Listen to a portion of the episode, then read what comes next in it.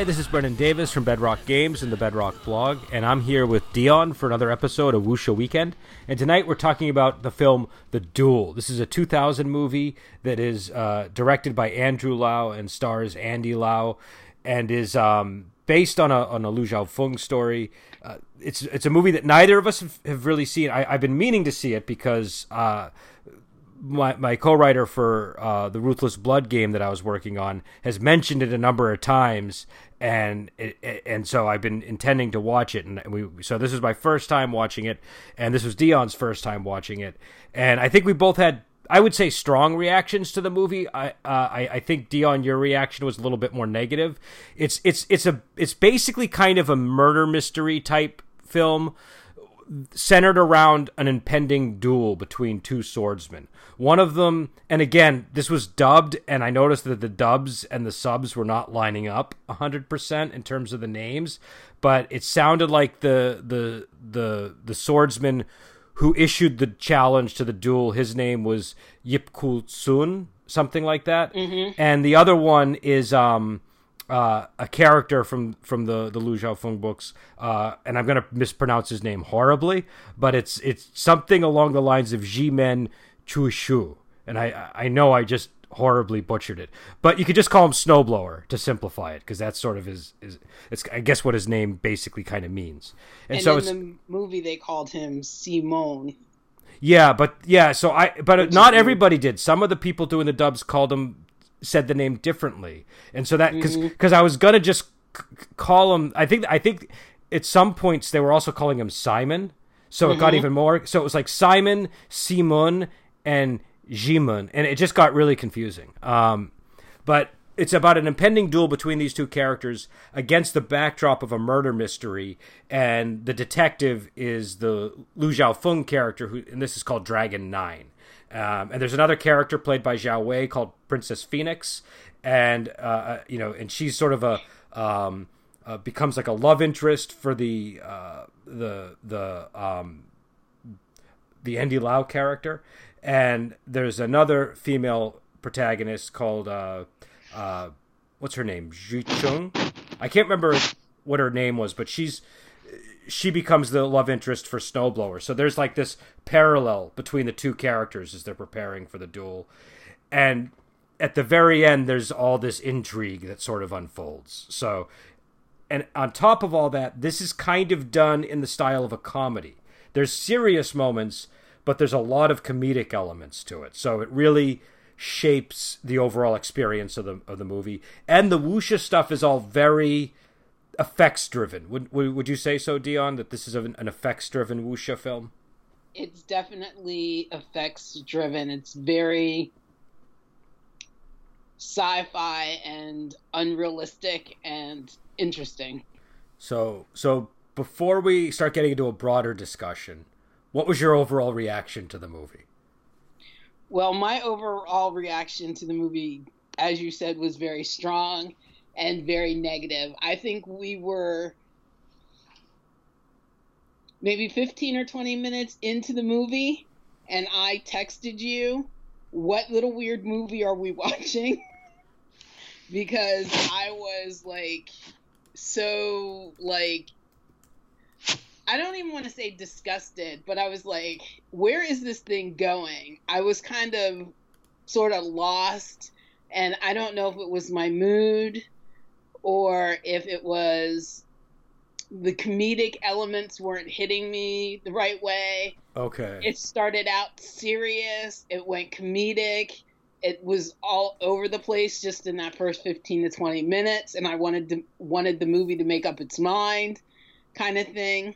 So, yeah, my first initial reaction was, yeah, I'm I don't know if I can finish watching this movie. And you even asked me if I wanted to finish it or not. And I was yeah. like, no, I'm going to just plow through it because I want to see what your reaction is to see if it was the same as mine. And I figured you would like it more than me because our tastes are somewhat different. Mm-hmm.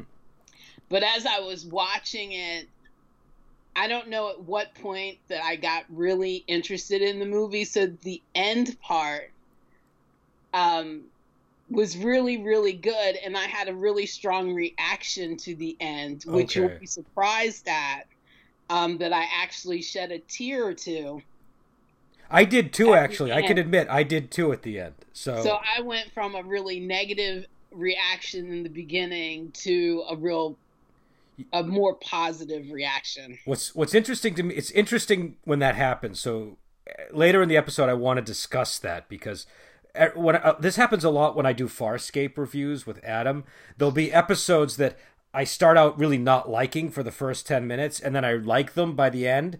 And that's always like a fascinating transition for me. So it makes me just think a lot more about the episode, regardless of what I give it for a final rating. So I have, I have some, you know, I'm curious, like, you know, how, you know, about that. And we'll talk about it in a little bit.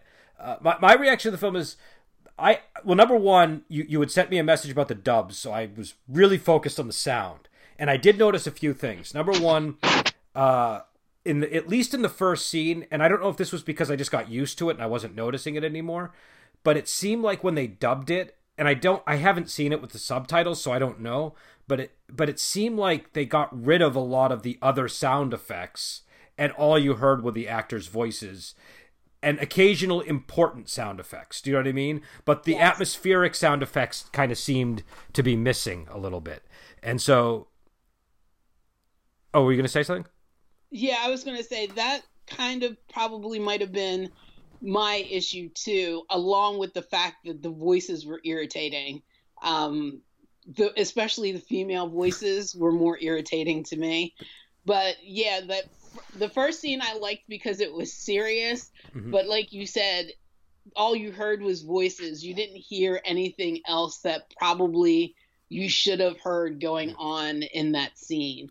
You know, it didn't some of the scenes did feel that way like they were in a vacuum and it was just voices like there was nothing else going on when you know clearly there are other things going on that you probably should have heard Well, and and also on top of that, it was um there was a weird it wasn't present through the whole soundtrack, but there was like a, a white noise sound that, that was sort of just kind of in the background a little bit, and and that was affecting how I enjoyed the program. So, so I do think that there was something going on with the sound that we probably can't pin on the movie itself. Do you know what I mean? It's just sort of a product of the transfer and all that.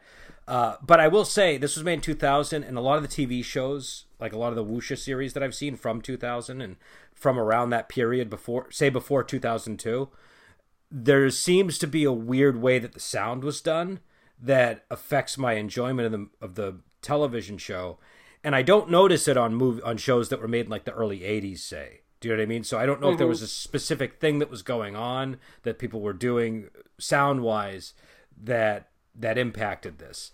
But um but but but but I have to say once I got past that, I really liked the movie. I was um uh, it's definitely got huge comedic elements and that that is not going to land well with a lot of people.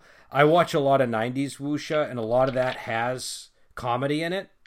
And so I'm fine with it if it's done well. I found that the comedy worked for me. I do think that um, some of the way that the dubs were done, it almost had an anime effect. The way that the, the dubbing was done, but but because it was, uh, because it was funny, it sort of worked. Do you know what I mean? So there was the scene when he's in the he's in the brothel with the prostitute in the hot tub, and there's this Uh-huh. extended joke about eights and nines. And I thought Yeah. that was very funny. And normally a joke like that doesn't always translate well, but for me it translated well in that moment. And most of the humor like that kind of kind of worked. Um, and I feel like it kind of because it was humorous like this, it enhanced a lot of the emotional stuff that came later. So so all that stuff worked for me. I liked I liked the um I liked the story and I liked most of the fight sequences and and I really enjoyed like the relationships between the fighters and the women that they were interested in. Do you know what I mean? Because every that single was yeah oh, go ahead, go ahead. that was that was the best part for me was the establishment and the changing of the relationships of how they developed And so and I'm all about relationships in a movie. And also, I mean, it had Vicky Zhao in it, and I thought she was a yeah. very good choice for that character that she played. Because, yeah, I mean, in later movies, you see her playing more serious roles, but like, if you saw her in things like Treasure Ventures and stuff like that, she was kind of playing more cutesy roles like this one, and so it was nice to see her in that type of role. And uh, I don't know, I, I, I also Lu Xiaofeng's an unusual wuxia character. He's not like he's not like the the other guy that's in the duel. Um, what's his name? The the snowblower character. He he's almost your more typical Gu Long protagonist in a wuxia story. Do you know what I mean? But mm-hmm. Lu Xiaofeng is a sort of eccentric womanizer who is really intelligent and his big thing is he's good at lightness kung fu. So he's good at like avoiding attacks. Do you know what I mean? So he's mm-hmm. not he's not necessarily the lethal guy that Snowblower is. And and I like having him as the the main character, but I also like the fact that there's other characters around him. So it's not one of these wuxia movies where it's like a lone guy who's just on his own and sort of like a, you know, like a lone gun in a Wild West movie. Do you know what I mean? You get mm-hmm. to see the characters play off of each other, and that I think that makes the story more interesting. So, um, so yeah, so I I I I I, definitely had a had an uh, a lot of fun watching it. Again, I, I just watched it for the first time, like literally, you know, thirty minutes ago. So it's still kind of all sinking in. Um, what what for you? You said that you you you started out really not liking it, and then it kind of you started to enjoy it more as you went along. Um, do you think do you think that if you went back and rewatched it, you'd have a different view of it, or do you think that it's just that at a certain point the movie gets good, and and so? Well, I started before the podcast began. I started watching the first thirty minutes again because that's the part that I really had trouble paying attention mm-hmm. to. Um, and I found that on the second viewing, it wasn't as bad as I thought it was the first time. Okay. So, um, but I do think the movie does get better as the relationships are, for me anyway, the relationships are established between the male characters and the female characters. Um, once you can see their each relationship connection made, for me, it got better than the first time. Um, I'm watching it now with the sound off, mm-hmm. And it looks like a more interesting movie. Okay. without the voices. Yeah, the voices are really kind of all exaggerated, I would say. Yeah. And they and they really vary. Like some of them it sounds like, oh, that's probably the actress doing it or somebody who sounds like the actress doing it. And some of them sound like you know, like Cheech Marin or something. Do you know what I mean? There's like a mm-hmm. it, it just has a uh it doesn't sound like those old Shaw Brothers dubs that are really, really bad, where it sounds like you got a bunch of drunk guys in a room doing it. It yeah. sounds professional, but something does feel a little bit off about it, and I don't quite know what it is. Also, they they did use a lot of plain language in the description. There's a lot of vernacular, and maybe I don't know if that was an issue for you. There was some swearing too that I think that was not necessarily not appropriate, but it just didn't need to be there. Okay. Um, yeah, they did use. There was one scene where it was very important, though, when uh, when he declares his love to the prostitute after she swears. Uh huh. That was that's one scene where it seemed like it was was appropriate, yeah. but the there was the other there were some other scenes where like um Dragon Nine uh, is is talking to um the other dragons and Princess Phoenix comes in and I mean he could have just he called her a spoiled brat and he could have kept calling her a brat but then he used bitch mm-hmm. and it was just kind of like that was completely unnecessary to okay. me and you know there were some situations like that where it was completely unnecessary to use the foul language it didn't add anything to the the scene to me it kind of took away from it and the thing about that is i don't know I wish we had like Jeremy here or somebody who knew the original language because I don't know how much of it was a reflection of what the actual, you know, original track was intended to be. Like, right. like in the like I I haven't read the book that this one's based on, but I've read other books in the series, and in the first book they I think, and again, this might be the translation I read, so I still don't really know, but they use the word asshole a lot in that mm-hmm. one. And again, it might have been another word in Chinese, and the translator just chose asshole. I don't know. But they describe Lu Xiaofeng at one point as the most lovable asshole, and they and multiple characters invoke this word.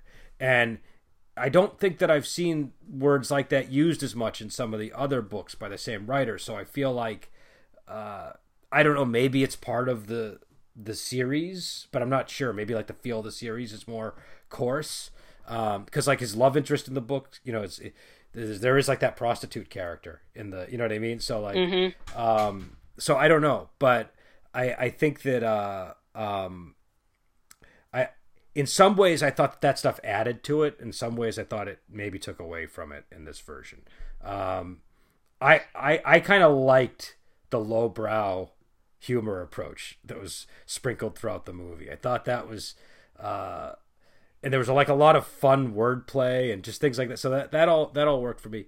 Um, See, I think that was kind of missed on me because I wasn't paying attention and I was okay. so, I guess, irritated by the dubbing that um, I and that's one of the reasons why I didn't pay as close attention as I should have was because the dubbing for me was so bad.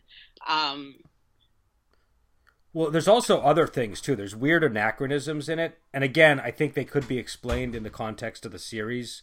But right. like, but like at the opening sequence, he's got what look like modern sunglasses on, and that's something that, oh, yeah. that you see that in, in wuxia shows sometimes.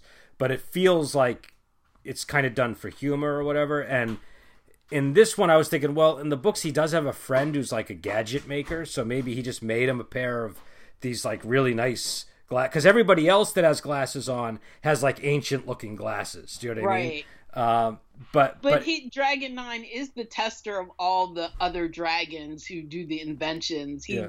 he wears all those things, so the sunglasses didn't seem out of place to me. But when they were talking about um, the telescope Oh, the Mar- Marco, Marco, Polo's Polo teles- telescope. And he asked if there was a zoom on it. I was like, really? Okay, that word wouldn't have been around then. No, there is that. That's that kind of fourth wall breaking humor. Right. I don't mind that, but like that definitely is not going to be everybody's cup of tea. And I think that that's like you know, like I I could, I can easily see people checking out after things like that rise up in this movie. Do you know what I mean? It, mm-hmm. So. uh it, it, it's a certain kind of martial arts film, and it's definitely not going to be everybody's cup of tea. I think that's definitely not. You know, I, I will say this though: if you give it a chance, you get to the stuff that we were talking about at the end. So right. it's kind of it's one of these ones that I think, you know, if people initially have that reaction, they might benefit from just kind of marshaling on and seeing how they feel about it in the end. Um, exactly. But uh, but yeah, so in terms of the characters, who are your favorite characters in this one? I can't say I didn't have a favorite character. I liked Dragon Nine because I kind of find him quirky and he is funny. Um, like at the one scene at the beginning when he goes to um, the little inn by the side of the road that's run by Norman Chu's character, um, and he's commenting on um, how good looking the girls are. You know, um, he wanted red wine that was as red as her face, um, which I thought was funny. Um, I think he was he was kind of quirky, and when he was fighting with the women, and he you know he taps one on the butt and says nice ass, and mm-hmm. you know you could tell he's definitely a womanizer. Yeah. So when he has a girlfriend, you know, you're kind of like, wait, how's this going to play out?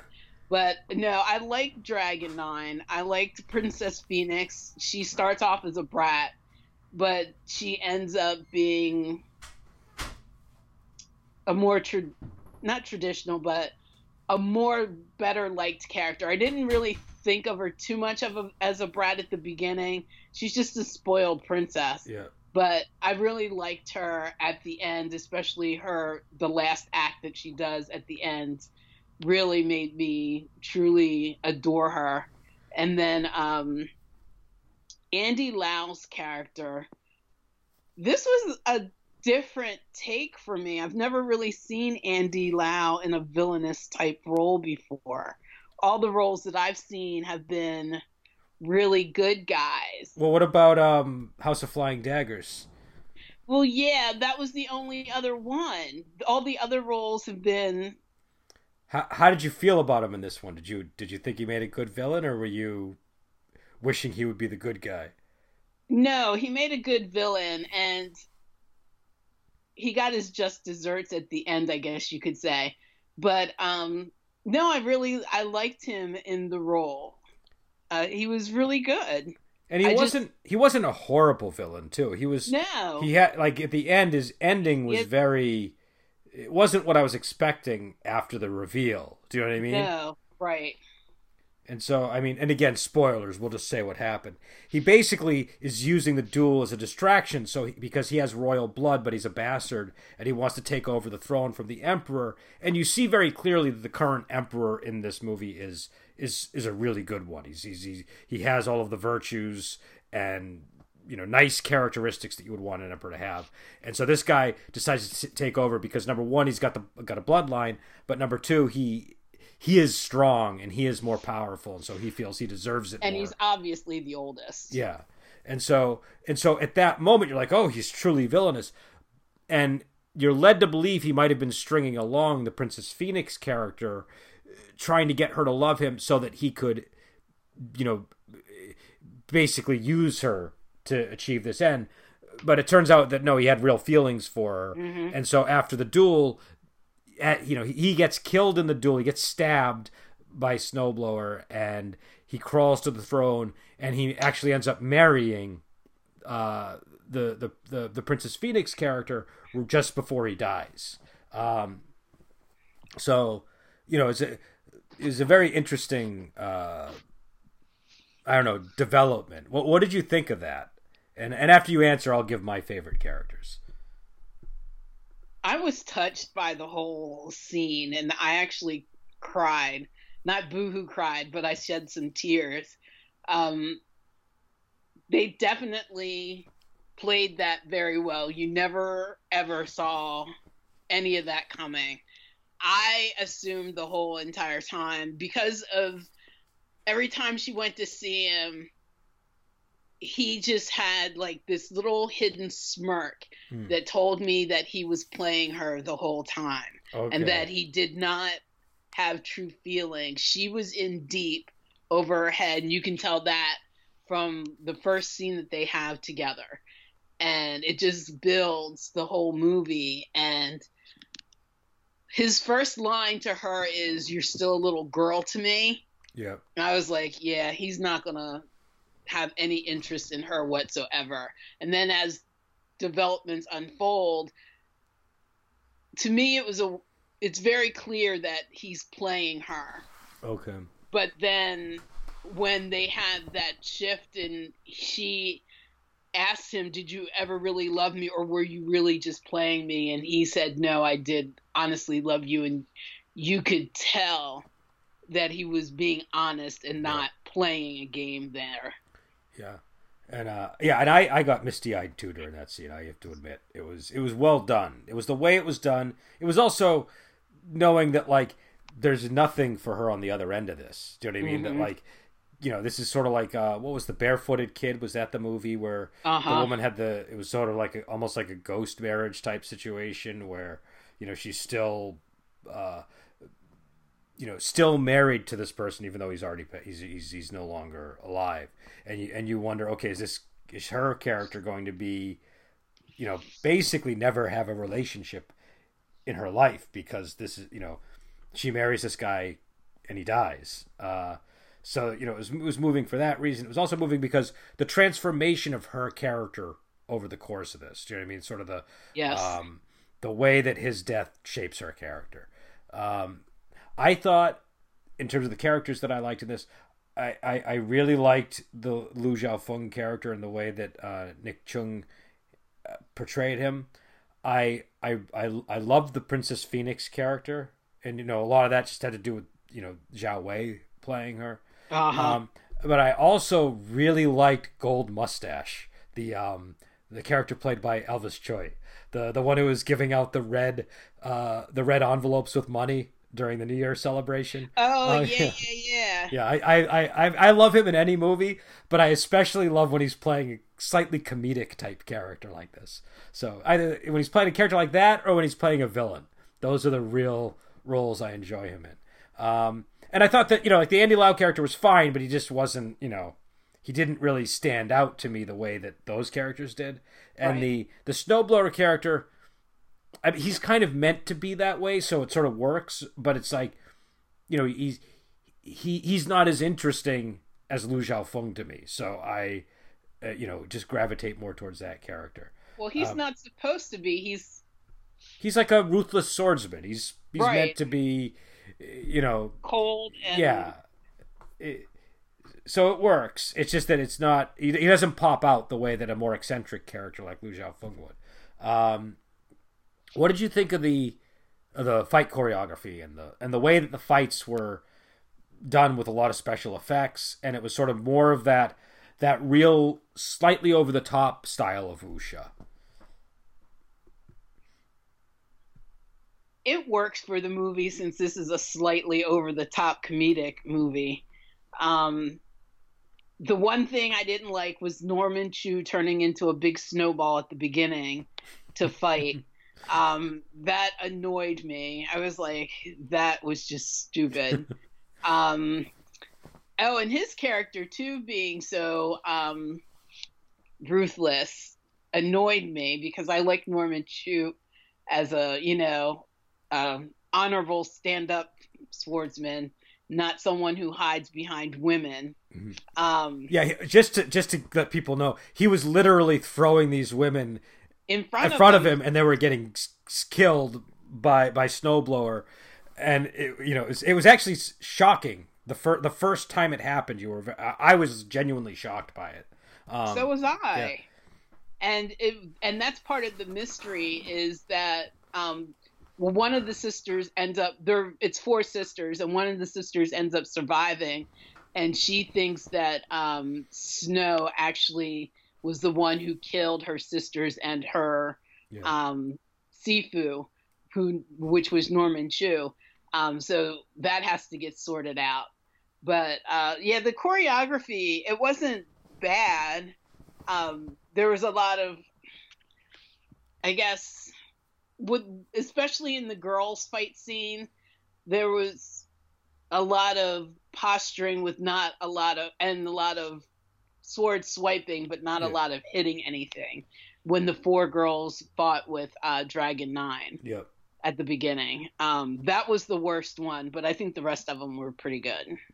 Which was kind of a shame because that scene actually looked really good visually. Do you know what I mean? So it would have been awesome if there was more of that. This is the kind of movie where, because it's effects driven, they can kind of get away with posturing. Like when a swordsman stands there and it's really intense, it almost doesn't matter if you don't see him do anything because it can it can work if it's done right. Do you know what I mean? Like like they could literally just cut to him standing behind the guy and there being like a clear sword stroke across them or something and it would work but um but i i agree with you about that scene i think in that scene it kind of it, was it was it was obvious why they might have been doing that and and in the but but as the movie went on i thought especially in the later scenes i was noticing that the effects was ble- were blending with the visuals very well it wasn't just random do you know what i mean like the way that the Mhm. sword looked the way that it just kind of all cohered in a in an elegant way. So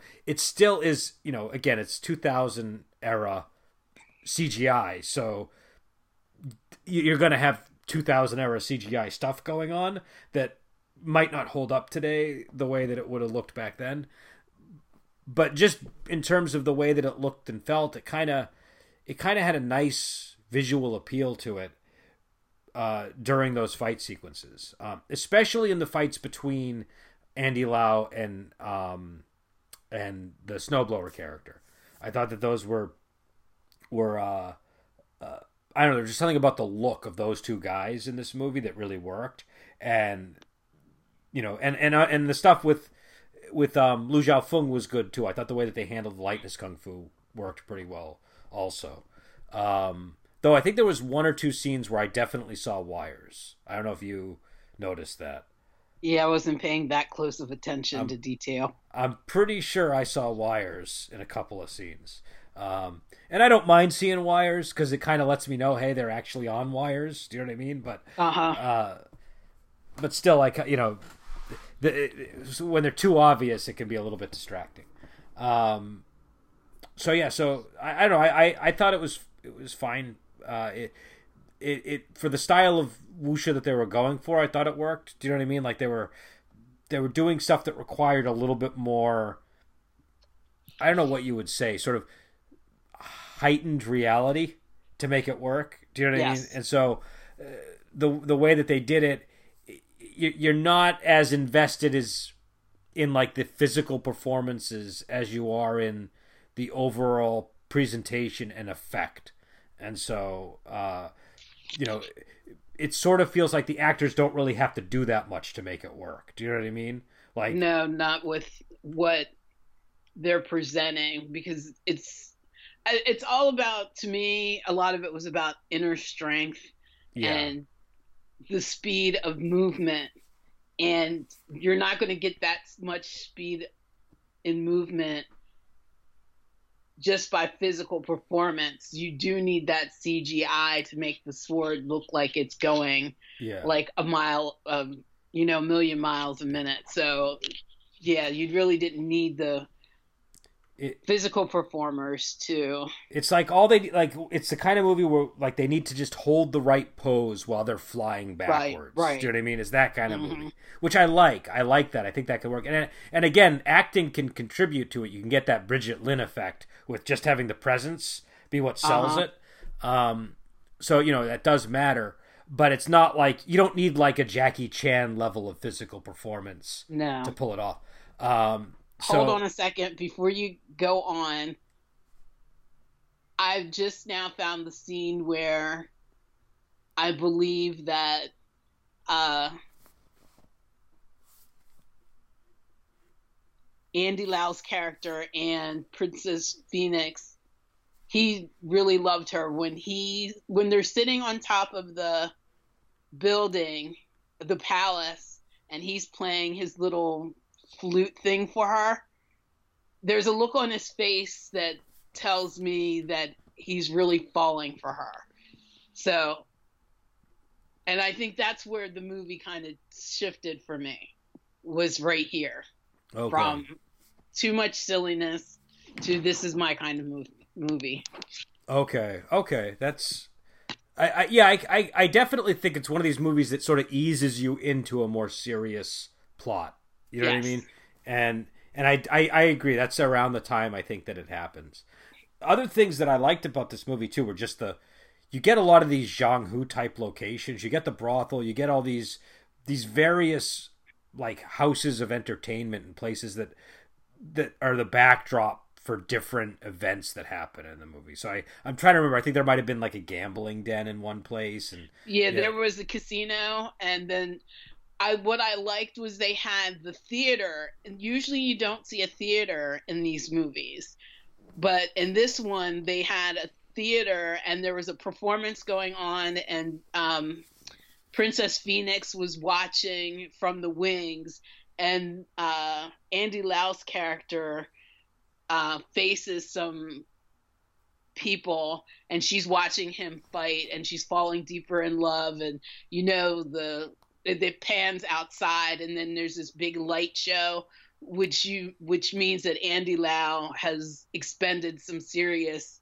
power and then when it cuts back into inside the guy that he's fighting that's all in black has like light coming out of him. Yeah. You remember that scene? Yeah. I thought that was a really cool scene, but just you just you just don't get to see theater and theater performances much in these movies, and I really appreciated that. Yeah, no, it's nice. It's nice. I mean, we've we've done a few movies that do have that kind of theater in them, but like, uh, but they're not that. It's not as common to see, especially in like the historical ones. Yes. Um, I I really like too how you had all these different characters in the martial world coming back for grudges and settling scores and all. It just felt like a a thriving martial world to me. Do you know what I mean? It gave me a sense yes. of place and and I really enjoyed that. I like when I like when they're able to achieve that in these kind of movies, and and again, I, I you know I thought that the you know a lot just a lot of the you know the, the Lu Xiaofeng character and just how he's he's such a I don't know just a the the way that that uh like I don't know like again like the brothel scene where he's where he's he's hanging out at the brothel and he's in the hot tub with the lady those kind of moments just sort of it, it it's just a d- different type of wuxia character. So I really like the the level of eccentricity going on with the characters in the movie. Um, you know, I, think I think if anything, the, the part that I I wasn't as keen on, but obviously it was essential for the plot. But I wasn't as big on the palace stuff. Do you know what I mean? That's mm-hmm. usually not as interesting to me.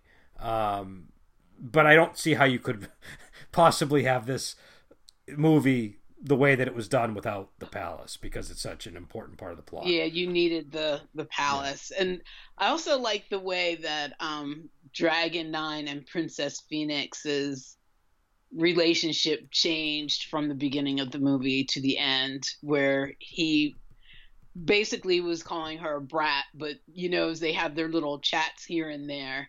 They're seeing each other kind of differently. Yeah as the movie goes on, and that also helped me like the movie more. Was that they didn't stay in that hate relationship. They had a mutual respect for each other, trying to figure out this mystery. Yeah, and I mean they were friend. Like they they clearly have like a. Uh, it's a friendly hate. Yeah, yeah it's a frenemy yeah. kind of thing. Um, but yeah, so so I don't know what what about. I mean, I guess we addressed the comedy, but you know that obviously didn't land for you. So what was, you know, what do you think it was because of the dubbing, or do you think it was just it wasn't your style of comedy? I think it was partially dubbing, and maybe it it just didn't land correctly the first time. I do think that because I was I thought the movie was kind of schizophrenic at the beginning, mm. that had some kind of effect on me. Okay. Um, because it's a comedic mystery, but there are some serious things to it. But it just, I don't know. It eventually picks one, one spot and stays there. So I don't know if the comedic parts. I don't know. With me, this with the sound turned off now, they seem to be better. I, the dubbing might have been the problem. Okay. Yeah, it's it, again, it's one of these Hong Kong movies that kind of hits every tone over the movie. Do you know what I mean? It hits right. every note, and so you you get you laugh, you cry, you're on the edge of your seat. Ideally, that all works, but if it doesn't, you know, it's not going to work for you. So, uh, and and and not everybody's into that rapidly shifting tonality in movies. You know what I mean? So no, not in the first thirty minutes. Yeah, it it, it, it it's a um.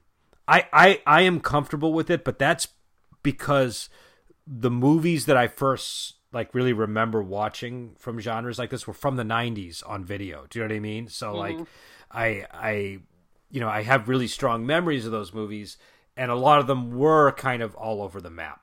So you know, it's just something where it's like, okay, I, I, I know I know what the deal is with these, uh, but but I know that that can be jarring. I I feel I feel like the dubbing did hurt it though in this case. I feel like even if it not necessarily the dubbing itself, but the stuff we were talking about with the the the white noise sound in the background uh-huh. and and the way that you didn't quite hear all of the sound effects it seemed like there was just something off about the sounds in the movie uh also i feel like this movie doesn't look like it's i mean it's not bad looking but the transfer doesn't seem it seems kind of muddy to me doesn't it i mean again maybe maybe that's always been a muddy film But in that opening sequence, I felt like this looks like it's supposed to be a very beautiful scene, and I don't feel like I'm getting all the colors that were originally there. Do you know what I mean?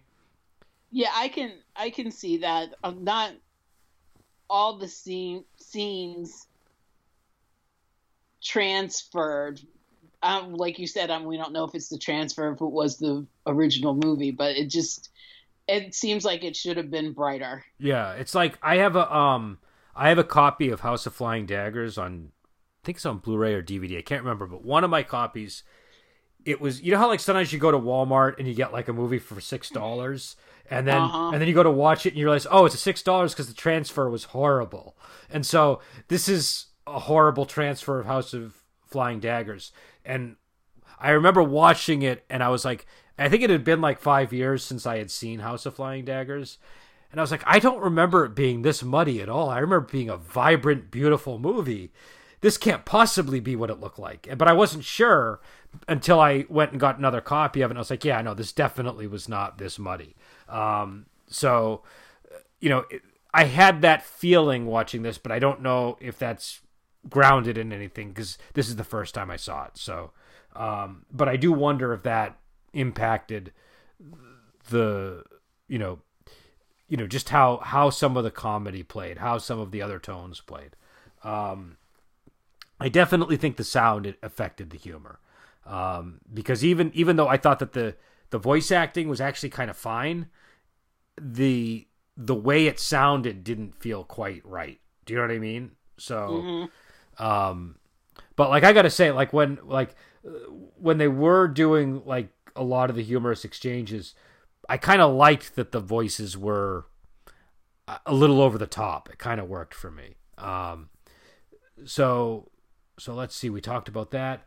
Uh, you know, did, did was there anything else about the movie that you uh, that you wanted to mention before we get into re- re- review ratings and recommendations?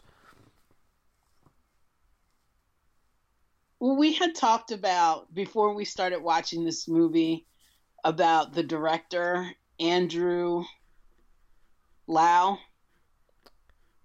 That'd be uh, and uh huh. It turns out that he was in Remember the movie Future Cops that we watched? Did we watch Future Cops? I know we watched Future. Yeah, we watched Future Cops. I don't. I don't. I, I don't remember, but I'm sure if you're saying we watched it, we watched it's it. It's a 1993 comedy. Okay. Um, and Andy Lau stars in it. Remember, the cops come from the future. I don't remember back. this. I don't remember this. Are you sure we watched this? I'm sure we watched it. Okay, he's directed a lot of movies. I know that. He didn't uh, direct that movie, I, I don't think, but he was one of the characters in it. And so was the guy who played, well, actually, Andy Lau was in it, and the guy who plays Snowblower was also in it. And I was, well, the movies were are seven years apart, so it's in one's a '90s movie and one's a 2000s movie. Okay. But there, when I think of um, Hong Kong comedy, that's what I think of. And I thought I was going to like this one at first. Okay. But obviously, 2000s was a different era altogether. So, you know, I. Well, I didn't find this all out until after I had watched this movie and I, you know, I do my research about what people thought of it afterward. Yeah, me too. Uh, me too. I don't like to be jaded by what someone else has said. And so, but when I saw all those connections to one of my favorite, all-time favorite Hong Kong comedies, it was just like, man, directing really has an effect on things. Time period that they're made really has an effect on things. You know, so it was just like it was. It was just really weird. I don't know. I re- if we didn't watch Future Cops, we have to watch Future Cops because I love that movie. He directed Infernal Affairs, um, which you know is very different in tone, but that's very good. And he directed. Uh, I don't know if you did. You ever see the remake of the of the Flying Guillotines that came out in 2012? No, I didn't see that. He did that. I don't even remember how I felt about that, but I do remember that movie looking and feeling very different from this film. Um, That might be an interesting movie for us to do at one point, actually. Uh, the Flying Guillotine. It, it's just called the Guillotines or the okay. Guillotines. However, I don't know how you pronounce it, but whichever way. Um, and and it's it's an I what I recall was that it was kind of an interesting take on it. I remember there being a few scenes that had an impact on me, but I really can't remember, you know, if I thought it was a good or a bad movie. Um, which isn't necessarily a reflection on the movie itself. I just watch a lot of movies like this, and I remember watching it when it came out, and then mm-hmm. you know mm-hmm. I never watched it again. So, um, but which again doesn't necessarily mean it's a good or bad movie. It just means you know I I didn't think to watch it again, but now I'm thinking maybe go back and watch this. Uh, so, um, so yeah, so uh, yeah, I don't know. I, I I thought that it was actually again, for the kind of movie it is, I I liked the style, so I don't have any directorial complaints really. Um, I think the only thing I would say is in some of the fight sequences where you and I had those criticisms, you know, it might have been better to to edit the fights differently or you know go a slightly different way. But but overall, I thought that all that stuff was fine. Um, so yeah, so I don't know. What what what do you uh, do? You want me to go first, or do you want to go first for the rating and recommendation? You can go first because I went first the last time. All right, so so I would actually give this. I would have to give it a four, and maybe it's because I haven't quite settled into what a three means yet, because we're shifting to this one to five uh, thing, and and three three feels so neutral that I'd have to have neutral feelings about the movie almost to give it a three. Do you know what I mean? Uh-huh. Um, so I would give it a four, not an enthusiastic four, but a solid four. And you know, I think it's a good evening of entertainment. It's a movie that I would like to see once or twice again because I, I, I want to catch some of the other plot details that I might have missed. I wanna, I want to see if things land differently the second viewing, and and it and it caught my interest enough that it's just one of these movies where it's like I want to spend time with these characters again. So so I think it deserves a four from me. Uh, in terms of whether I'd recommend it to people, I would be cautious in who I recommend it to. Do you know what I mean? It's not it's not a movie across the. It's not like the Venom, the five Venoms, where it's like, oh yeah, you, this is a movie I always recommend to people, or The Swordsman, or you know any of these films where I feel like it's essential that you have to see it. But I think for somebody who uh, somebody who's already got an interest in in wuxia films and wants to see what's out there that isn't necessarily the typical fare, I would recommend this movie too. Do you know what I mean? I, w- I would say mm-hmm. it's a good example of some of the tropes that are in wuxia that you might not see in like the mainstream wuxia movies. Do you know what I mean? Like the you know you the there there are types of characters and types of plot developments that are you know a little bit off the beaten path that I think would make this worth checking out, and also the tone shifts and all that stuff. Um, and and because it's got sort of the effects driven style wuxia, it's something that I think you know uh, people should see if they haven't seen it before. Um, but also, I think thinking on it, I feel like the story is really well structured and easy to follow. So mm-hmm. there's also, you know, if you like good story with your fighting, I think this movie has it. Um, it's just a question of whether the comedy is going to land or not, and whether the shifts in tone will be difficult for the person to to to sort of stay focused on the plot. Um, so so yeah, I don't know. What, what would what would you give for your your rating and recommendation? Well, for mine, I'm going to give it a solid three. It started out as a one it cruised on to a two, and it, I'm settling on three. that's that's very good progress for a movie that started out as a one. I would say. I'm... Yeah, I really wanted to turn it off. Um, yeah, I could tell I... when you sent me your message. Like sometimes Deanna will send me a message and I'll actually feel guilty that I made her watch a movie. Do you know what I mean? And this is one of those times where I was like, oh, she does not sound like she's enjoying herself at all. Um, and so uh, I immediately offered to watch another movie if we wanted to. But but she was good about it. She's like, no, I'm gonna watch this movie, and I want to see what you feel about it. So I think it was good because we actually had like very different reactions to the movie but yes. but yeah, so you definitely had a strong initial reaction. I thought. Yes, I I had a very strong initial reaction, and I'm surprised I'm giving it a three. But because of the relationships between the characters and the storyline was well written, I l- really enjoyed the story.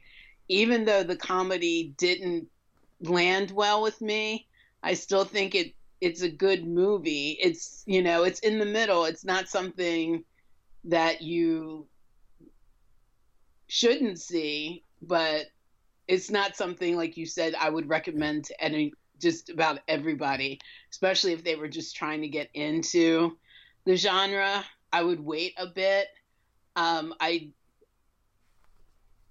I enjoyed it. I really did. Um, and like I said, I did shed a tear, so I couldn't give it um, a one or a two when I yeah. had such a strong emotional reaction towards the end, but I knew I couldn't give it a four because it doesn't rank up with the other movies that I consider yeah. to be a four. So I, that's why I settled on a three. For all the reasons that you thought it was a four, I'm settling on it for a three. And plus the dubbing, you keep saying that the um that the voices really they for you they didn't have an effect, but for me at the beginning, the voices really had an effect, especially yeah. the female voices. And I guess I eventually got used to it, but the they didn't sound as whiny yeah. as the movie went on. And I guess because it wasn't it was more serious as the movie went on, so there was really no need for whiny voices but um, it, the voices got better without all the whininess and the high. I don't know. It's not really high pitched, but I don't know. It was anime and stuff. And I should say, it yeah. wasn't for me. When I first started watching it, I was struck by it too. It's just that what happened was, I as I was watching it, I was like, well, that kind of fits the tone for me. Do you know what I mean? It kind of has like a, I don't know, it just it, it it's and again, it would be interesting to watch this with the subtitles and like the Mandarin or the Cantonese track, just to see how differently it lands. Yes. Um, be, you know, if they're like to see if they're going for the same effect that the dub was going for. Um, but the reason that I ended up being okay with it was just because in the comedic beats, I was noticing that I was laughing, and I felt like that the dubbing must be working for me in these moments. Um, but also, I'm generally like you you I think whatever whenever we have these conversations, usually most people, like usually you and Deathblade and most other people, usually prefer the subtitles. And yes. and I tend to prefer the dubs simply because I like to be able to watch the the, the visuals and I find when I'm reading the subtitles I get to it's like I can't pay attention to two things at the same time. It really it's like a choice. It's like a horrible choice between do I want to read that line or do I want to see how he's moving the sword? Do you know what I mean? Mm-hmm. And so uh so I'm pretty forgiving of dubs too. So so there is you know like I I think that most people are going to be more likely to have your reaction than mine to the dubs. Um I don't know. I tend to know more people that like dubs. Okay. Okay. Um, and they think that the weirder the dub, the better. Okay. I don't know why, but in the groups that I'm in on Facebook, that seems to be whenever we have that dubbed versus sub, which okay. always comes up once a week. It well, seems that you know what that we should do a dub versus sub conversation because that is a whole like, and I don't want to go on a tangent at the end here, but like that is a whole thing unto itself. And I think what you're getting at is how when something's dubbed in that way, it all at a certain point it almost becomes something new that's its own thing. Do you know what I mean? Mm-hmm. And and if you like that thing, then that can sort of become a source of of conflict when people are talking about whether a movie is good or bad or whether the dub version is better than the sub version. Do you know what I mean? If if uh because they it's it it's it's like you're watching this whether it's subbed or dubbed, you're getting it through translation, but the right. dub can have a totally different effect on what that translation becomes. So you know, you, you, I, I, I, at some point we should do a whole episode on that with some, you know, points that you've seen raised in those conversations because I'd be very interested. Yes. Um, but yeah, and, and I'm not like a, I'm not like a pro dub person. It's just that the the worse that my eyes get over time, the more dubs just work for me for not getting distracted from the action, but also not getting sleepy while I'm watching the movie. Do you know what I mean? Right. Getting the eye strain.